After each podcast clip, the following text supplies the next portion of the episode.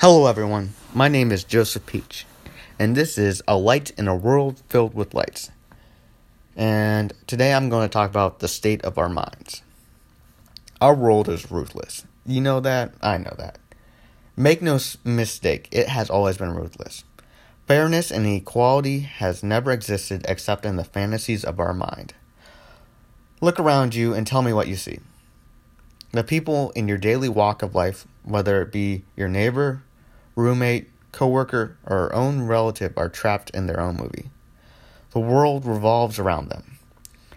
Their desires and their needs dictate what they do and what they do not do. They do not care about you unless you benefit them, and that's just selfish and prideful. Looking into the mirror, I see the same person that I see around me. I see a person who puts himself in front of other people. Unlike other people, I might not like grind them into the ground or annihilate them, like kill them, like Napoleon or Caesar, like taking over the world. But I definitely only look out for myself. I only care for those who are convenient to care for, such as my family or like homeless people, like people that are um, lower than like a, my social circle, I guess, like anyone equal to my social secure um, circle or higher, I mean, I kind of just blind to.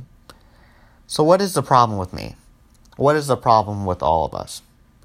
To simply put it, we all have depraved minds.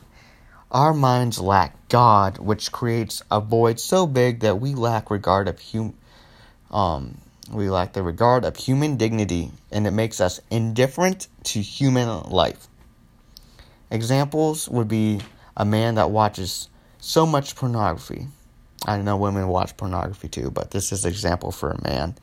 He watches so much um, pornography that he starts seeing women as objects, like sexual pleasures, like, oh, I'm going to do that with her. Oh, that's what all I want. But um, he doesn't consciously do this. This develops over time. This is subconsciously. Um, we know these men as jerks. Not all jerks watch porn, but um, pretty much this people that develop these kinds of habits, they um, have depraved minds, and then they're known as not so good people in this world. And he's known as a jerk in his relationships because um, he only uses women for pleasure or for company because he's lonely. And this is also with women too. I mean, a woman, the, like nowadays, is like a lot with like Me Too. These things are in themselves good, but um, when we become so narcissistic, when we make everything about ourselves, um, and there's no God, there's no truth involved. It's just, it's just us on our own. We start, we just start going crazy with this, and we start losing our common sense. And such would be um, a woman's choice with how she would regards her offspring, like her human offspring, that she would kill it. That is known as abortion. And that's because people are for abortion because they have no common sense because their mind is depraved.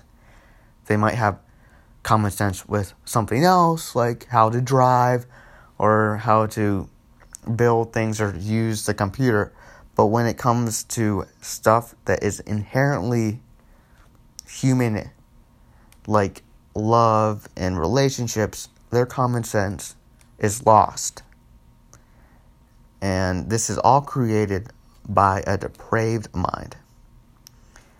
So, my message today is step back and think about our minds and let us turn off our cameras of our own selfish movie. Let us seek to fix our minds and hearts and turn them to the Lord. We cannot do it by ourselves.